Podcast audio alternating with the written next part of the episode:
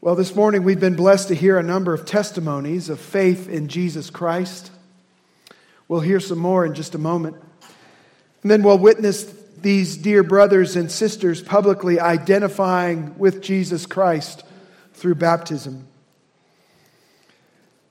They are sharing the truth today that Jesus is their Savior and that Jesus has changed their life. This morning, I want us to look at a classic Christmas text from Luke chapter 2.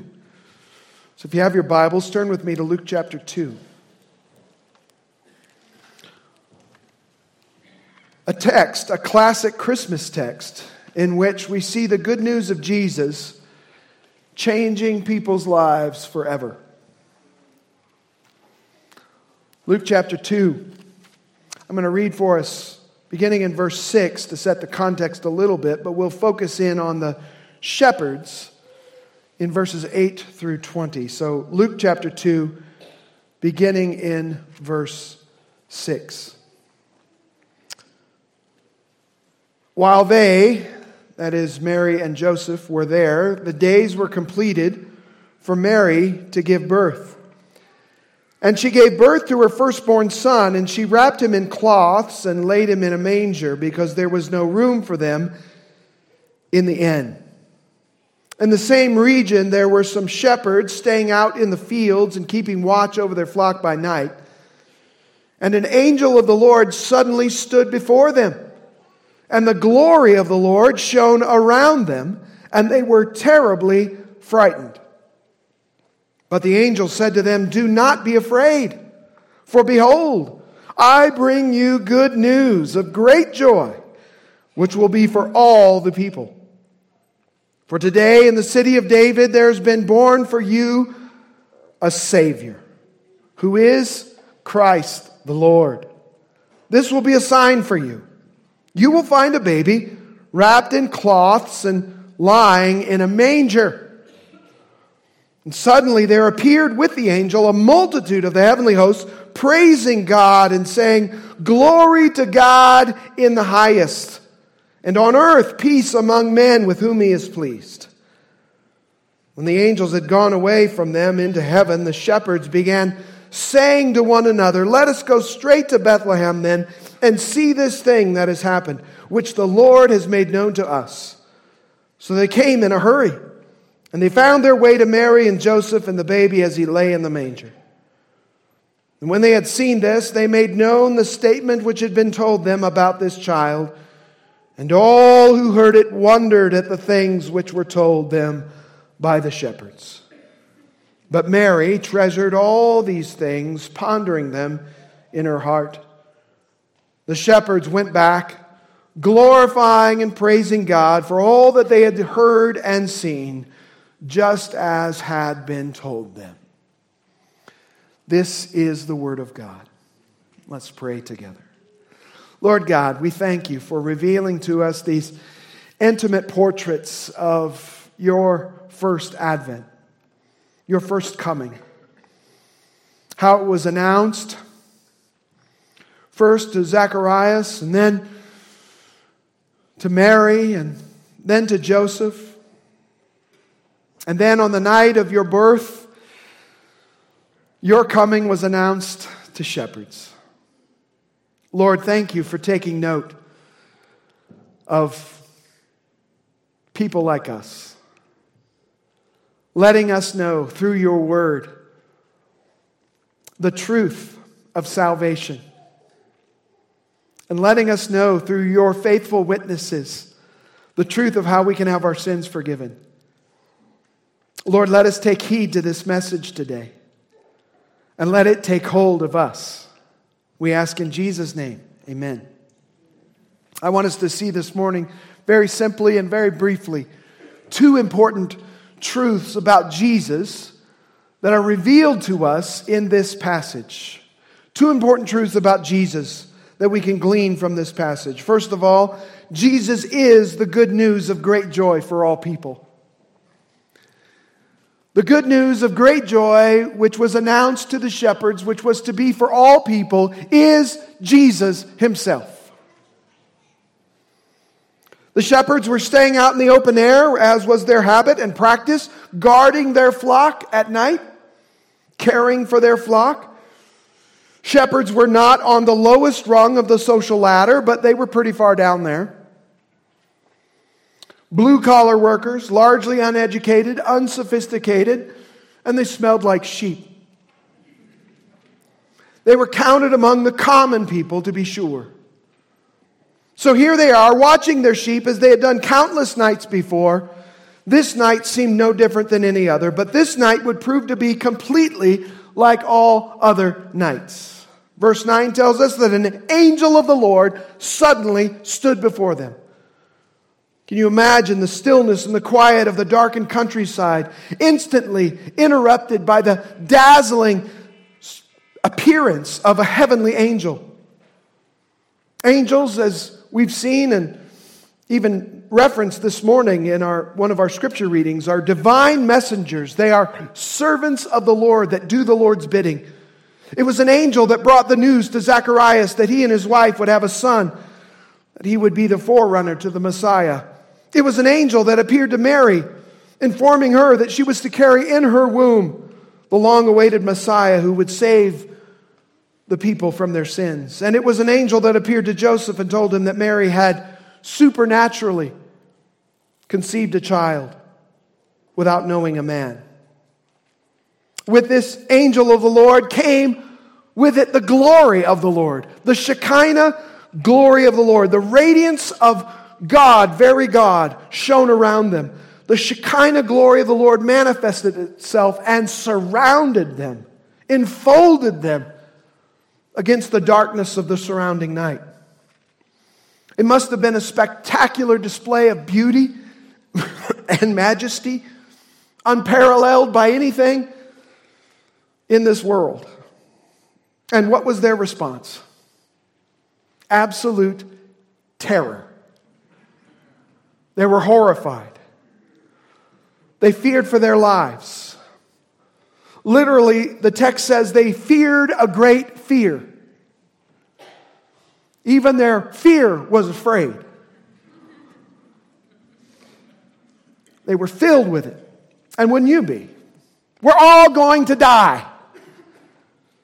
We've seen something of the glory of God, and we're not fit to be in His presence, and we're all going to die. Seeing the terror that had gripped their hearts, the angel quickly reassures them in verse 10 Do not be afraid. What a merciful God we serve. In the face of God's glory, we should all be terrified. We should all be ready to die.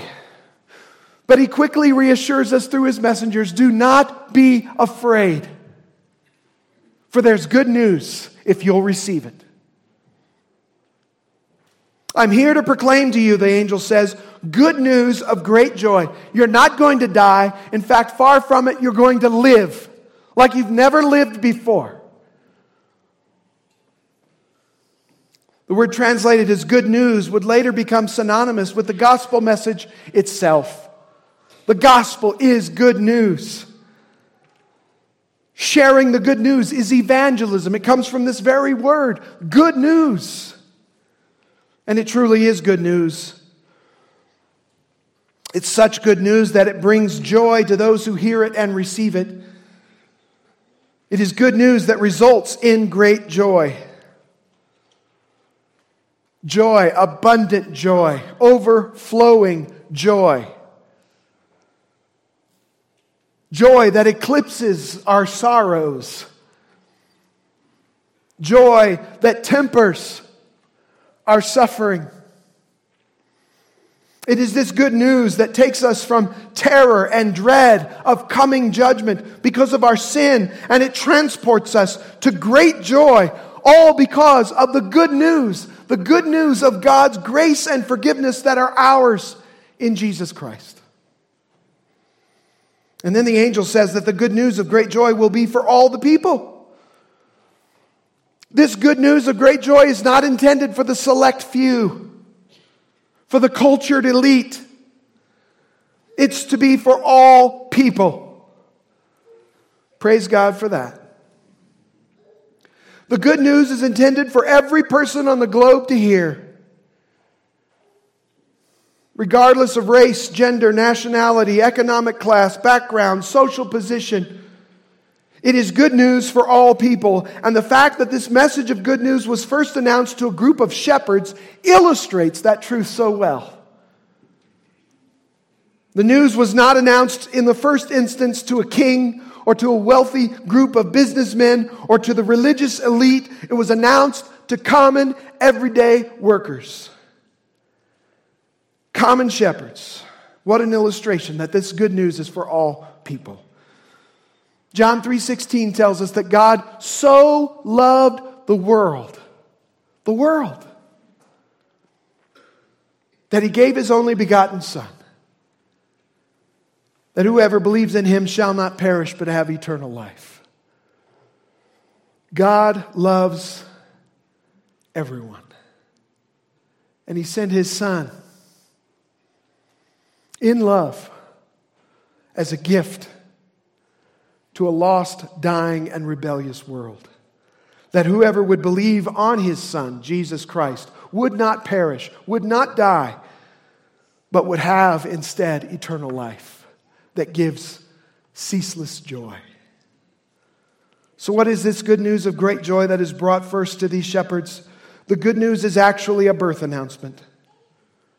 But this is, of course, not your average birth announcement. It's not your average birth announcement posted on Facebook or that you receive in the mail. But it comes from the voice of an angel, shrouded in the very glory of God Himself. The angel first tells the shepherds that the baby has been born in the city of David. There's a baby been born, and this baby is born in the city of David, Bethlehem. Now, notice the angel does not say the angel that the baby's been born in Bethlehem, but rather in the city of David. That is significant. The angel is emphasizing that this is not just any city, but it's the city of David's birth. And the scriptures predicted that Messiah would come from Bethlehem and that he would be the greater David. Micah 5 2, but as for you, Bethlehem, too little to be among the clans of Judah, from you will one will go forth to be ruler in Israel. His goings forth are from long ago, from the days of eternity. This is an eternal king, ruling over an eternal throne. A king in the lineage of David, but far greater than David a king that is indeed God Himself, ruling over His creation. Next, the angel tells them that the city, in the city of David, there's been born for you a Savior. This one who has been born is a Savior. He is the one who would save them from their sins. You see, God is righteous and just and holy, and He must punish sin. Every act of sin must be paid for. And since every act of sin is an infinite rebellion against the eternal holy God, every act of sin must be infinitely paid for. We pay it ourselves through eternal judgment in hell, or Instead, God in His mercy offers His Son Jesus Christ as our substitute, who paid the price for our sins on the cross as a sinless substitute. This is how Jesus would be the Savior. Jesus saves us from God's just punishment for our sin. That is why the child born in the night in Bethlehem was to be called Jesus. The Lord is salvation. This child who was born is not only Savior, but he is also Christ the Lord. These two titles of Messiah are placed side by side, as if to say the Savior who has been born is the Christ Lord, the Messiah Lord, that he is both Messiah and he is God made flesh. He is the Christ, the anointed one, the Messiah of the Old Testament, the one who's been sent by God, foretold by God, and he's also at the same time the Lord. He is, in fact, Yahweh, incarnate in the flesh, taking on the form of a servant, to meet our greatest need. Only God's Son could come and live a sinless life and die in my place, praying that, paying that infinite price for my sins. Only God could do that, and only God in the flesh could make that happen. This Jesus did, and this Jesus is. So, the good news of great joy is Jesus Himself. The good news that produces great joy is that Jesus has come, that Jesus is the Savior, that Jesus is the Christ who is also the Lord. Jesus has come, and with him has come salvation full and free for all who will take it and receive it and believe it. So, the good news of great joy is Jesus. This can be good news of great joy for you today. Jesus has come to save you from your sins. And everyone who turns from their sins and trusts in Jesus as their Savior receives forgiveness of sins and eternal life. And that produces within us great joy, which is intended for all the people. Let me tell you, the message of salvation is for you today. I don't know where you've come from. I don't know your background. I don't know the sins you've committed. I don't know the things you've done that nobody else knows about. But I do know this that no sin that you've committed is too great to be forgiven by a merciful God.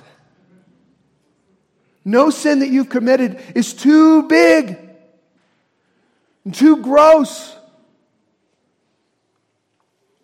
but that can't be forgiven by the Son of God, Jesus Christ, who came to die for you.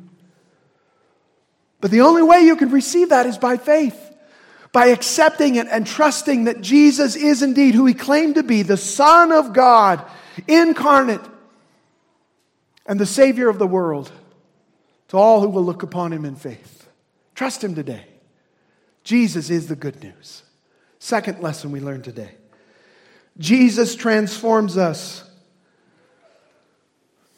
into wanderers, worshipers, and witnesses. Not wanderers. My Hoosier accent sometimes misses those things. But wanderers, worshipers, and witnesses. Notice this the shepherds immediately left their flock and they hurriedly make their way to Bethlehem. They've just been told the, the, the news of, this, of the millennium, right? The, the news of all creation.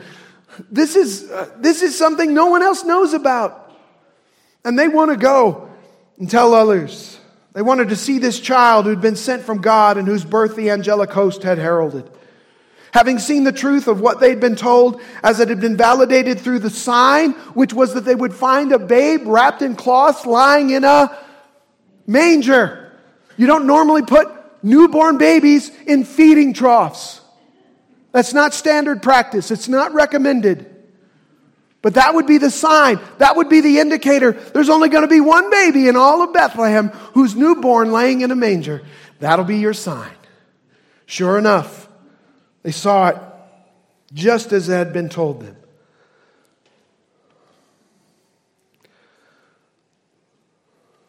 They immediately began to tell others what they had been told about this child. Verse 17. That is the normal response of those who found their Savior. To tell others, I've got good news and it results in great joy, and I have to tell you about it.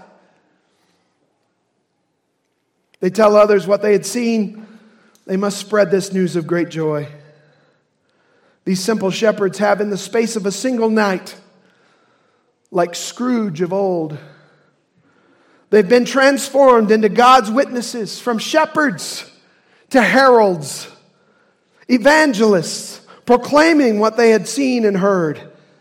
That's what Jesus does in our lives as well. He transforms us into his witnesses, telling others what Jesus has done for us. That's what we're hearing in these baptism testimonies. Each of these people is testifying. They are witnessing to the grace of God that they have found in Jesus Christ. Jesus transforms us into his witnesses, sharing the good news of great joy for all people. But not only are we transformed into witnesses, there's another activity that characterizes the people that Jesus has transformed, and that is this Jesus his person and his saving work fill us with wonder, awe, amazement. All who heard the shepherds telling of what they had seen were filled with wonder, verse 18. The word means amazement, astonishment, guffaw. And for good reason, the gospel is wonderful, is it not? It's an amazing truth that Jesus loves even me. Me, a traitor to my Creator. Me, a rebel to the one who made me. And yet Jesus loves me. This I know, for the Bible tells me so. It leaves us with wonder that God would pursue us and initiate that by sending his only son to save us from our sins, a saving act which would require the destruction of his son on the cross, the physical beating, the spiritual suffering of becoming sin for us. Him who knew no sin became sin for us that we might be made the righteousness of God through faith in him. The gospel doesn't fill you with wonder, then you need to think more deeply and more frequently about the gospel. Luke 2:19 here, this same section says that Mary treasured all these things, pondering them in her heart. She, she treasured them like a jewel and she turned it from side to side, looking at all the different angles, holding it in different lights. That's what we do with the gospel because we can't get over how precious it is, what a treasure it is, how glorious it is. And we're filled with wonder. There's another activity that we see these shepherds engage in. Verse 20 they were glorifying and praising God for all that they had seen. Those who truly meet the Savior begin a lifelong pursuit and passion for praising and glorifying God. We become lifelong worshipers of Jesus Christ. God transforms us into worshipers.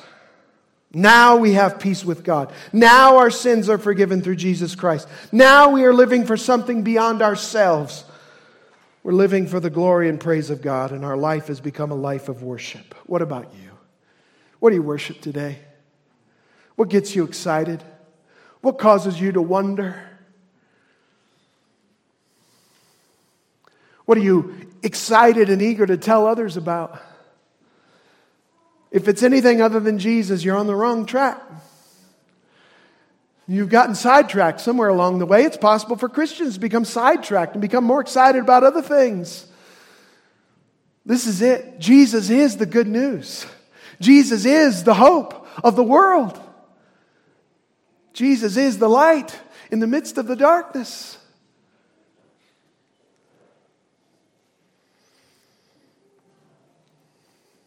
You don't have to die in your sins.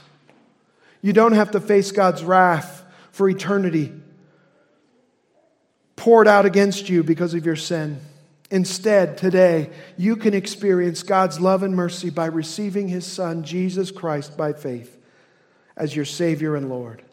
Confess your sins to God, receive Jesus as your personal Savior, and surrender your life to Him. If you do this, you will have great joy that this good news was intended to produce in your life. Great joy that comes from knowing that your sins are forgiven, that you have peace with God through our Lord Jesus Christ. Great joy in having life and having it abundantly. But you'll only find this joy in one place. You'll only find this joy in the one who was born in the city of David the one whom they placed in a manger as a sign, the one who died on the cross and rose again the third day, the one who is the Savior, Christ the Lord. Let's pray together. Lord Jesus, be honored in our hearts today as we turn from sin once again and rebellion in our hearts. And we turn toward our Savior, Jesus Christ, and we see His glory. Glory is of the only begotten, full of grace and truth. Lord Jesus, we love you. We don't love you as much as we ought, but we love you. Grow us in love for you. Help us to treasure the good news of the gospel of Jesus Christ, to hold it in our hands and view it from different angles and under different lights, to see just what a mystery this is that, that God would love us even while we were still sinners. That Jesus Christ would die in our place, that the Holy Spirit would come and take up residence within us. Lord, your salvation is so great. We thank you and praise you in Jesus' name. Amen.